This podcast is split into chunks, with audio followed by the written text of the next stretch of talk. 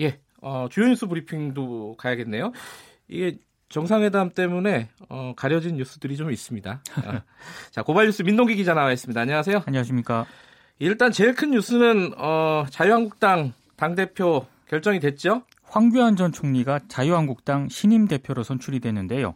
50%를 득표했습니다. 네. 오세훈 전 서울시장은 31.1%로 2위, 김진태 의원은 18.9%로 3위를 차지했습니다. 네. 당선 직후 수락 연설을 가졌는데요. 황교안 신임 대표는 내년 총선 압승과 2022년 대선 승리의 대장정을 시작한다고 밝혔고 자유우파의 대토, 대통합을 이뤄내겠다 이렇게 밝혔습니다. 근데 이게 사실 2위, 3위가 관심이 굉장히 많았었잖아요. 그러니까 예. 김진태 의원이 2위는 못했고 3위를 했는데 18.9%다. 이게 많다고 볼 수도 있고 뭐 본인의 기대보다는 적겠지만은 네. 이 뭐 여기 여러 여러 가지 해석이 있을 수 있을 것 같아요. 그렇습니다. 근데 이번 전당대회에서 무시할 수 없는 영향력을 입증한 게 이른바 태극기 세력인데요. 네. 5.18 어, 망언의 당사자인 김순례 의원이 예. 최고위원에 당선이 됐습니다. 음. 그리고 문재인 탄핵을 외치면서 청년 최고위원에 출마했던 김준교 후보 네. 최고위원에 떨어지긴 했는데요. 하지만 4명 가운데 2위를 차지했거든요. 네. 나름 선전을 했다는 그런 평가를 받고 있습니다. 네. 그래서 황교안 신임 대표가 우경화 논란을 극복을 하고 도로 탄핵당 프레임에서 과연 벗어날 수 있을 것인가 앞으로 이게 관건이 될 것 같은데 네.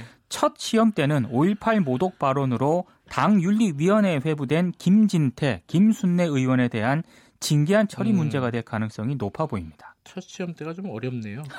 이 시, 김순례 의원은 또 최고위원에 당선이 됐기 때문에 그렇습니다. 그리고 저는 또 이번에 보니까 자유한국당에서 여성들이 굉장히 어, 약진하는 그런 모습이에요. 오늘 그 신문들을 보시면 네. 이 여성 의원들이 약진했다는 그런 헤드라인 음. 제목이 굉장히 많습니다. 뭐 청년 쪽에서도 신보라 의원이 그렇습니다. 아, 신보라 씨가 이제 당선이 됐고요. 네. 자, 어, 강제 희생 강제 징용 희생자 일본에서 유골이 돌아온다고요? 예, 일제 강점기 강제징용 희생자 유골 봉환 사업이 첫 결실을 맺었는데요. 예. 이 유골 봉환 사업은 남북 민족 화해 협력 범국민 협의회 줄여서 이제 민화협이라고 하는데 네. 공동으로 추진해 온 그런 사업입니다. 민화협이 어제 일본 오사카 도고쿠지에서 일본 그 6월 74위의 인수식을 거행을 했는데요. 지난해부터 북측 민화협과 공동으로 이 사업을 추진을 해왔습니다. 어제 북측 민화협 관계자는 일본 정부 비자를 받지 못해서 입국을 하지 못했습니다. 74위의 유골은 1974년부터 오사카 도고 쿠지에서 보관이 되어 왔던 것인데요.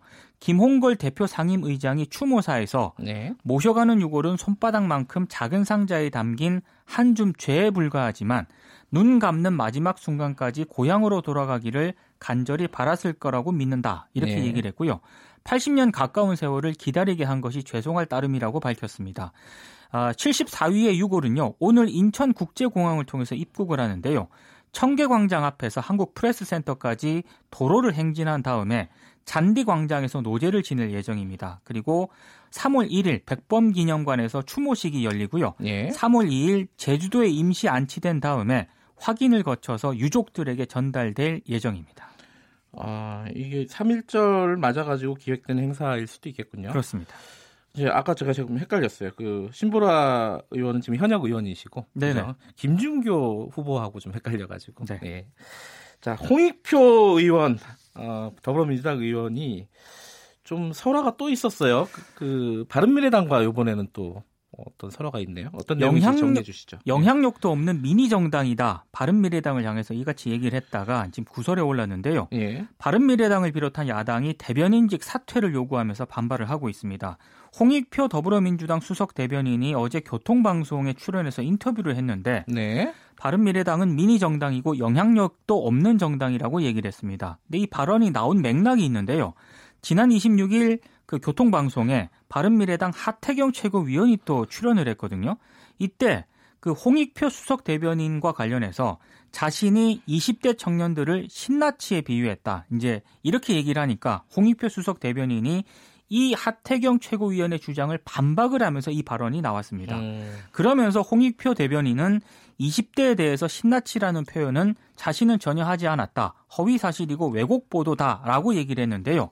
여기서 끝냈으면 그나마 괜찮았는데 자신은 일당의 수석 대변인이고 바른미래당은 영향력도 없는 정당인데 하태경 의원이 뭔가 정치적 논란을 만들어서 자기 몸값을 올리려고 한다고 주장을 했습니다. 예. 아, 논란이 커지니까 홍수석 대변인은 일부 부적절한 표현에 대해서는 유감스럽게 생각을 한다고 밝혔고요. 김관영 원내대표에게 유선상으로 이해를 구했다 이렇게 뒤늦게 사과를 한 것으로 전해지고 있습니다. 예, 한동안 이 갈등이 좀 계속될 것 같아요. 이 표현들, 표현들이 좀 강해가지고요. 그렇습니다. 나머지 소식은 좀 간단하게 제목만 좀 정리해 보시죠. 그 최저임금 결정 체제 개편안이 확정됐다고요? 네, 크게 달라진 건 없습니다. 현행 네. 최저임금위원회를 인상 구간을 제시할 구간 설정 위원회 그리고 네. 인상률을 정할 결정 위원회로 나누는 이원화 구조를 고수를 했는데요. 예. 이게 지금 노사 모두가 반발을 하고 아하. 있기 때문에 국회 통과가 상당히 어려울 게 어렵게 될 수도 있습니다. 예, 이 부분은 나중에 한번 좀 자세히 다뤄봐야 될 것 같고요. 저출산 문제에 관련된 뭐 수치가 하나 나왔어요? 네. 통계청이 2018년 출생 사망 통계 결과를 발표했는데 지난해 인구 자연 증가가 2만 8천 명이었습니다. 그러니까 2017년 대비 4만 4천 명이 줄어가지고요. 네. 인구 자연 증가 감소폭이 가장 컸다고 하는데 이대로 가게 되면은 상당히 저출산 현상이 심화가 될 것으로 보이고요.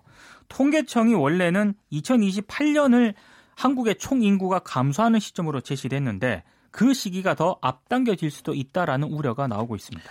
출산율이 1 이하로 떨어졌다 이런 그렇습니다. 얘기도 있고요. 네. 자, 오늘 여기까지 듣겠습니다. 고맙습니다. 고맙습니다. 고발뉴스 민동기 기자였고요. KBS 라디오 2차 북미 정상회담 특별기획 일부 김경래 최강 시사 듣고 계신 지금 시각은 7시 42분입니다.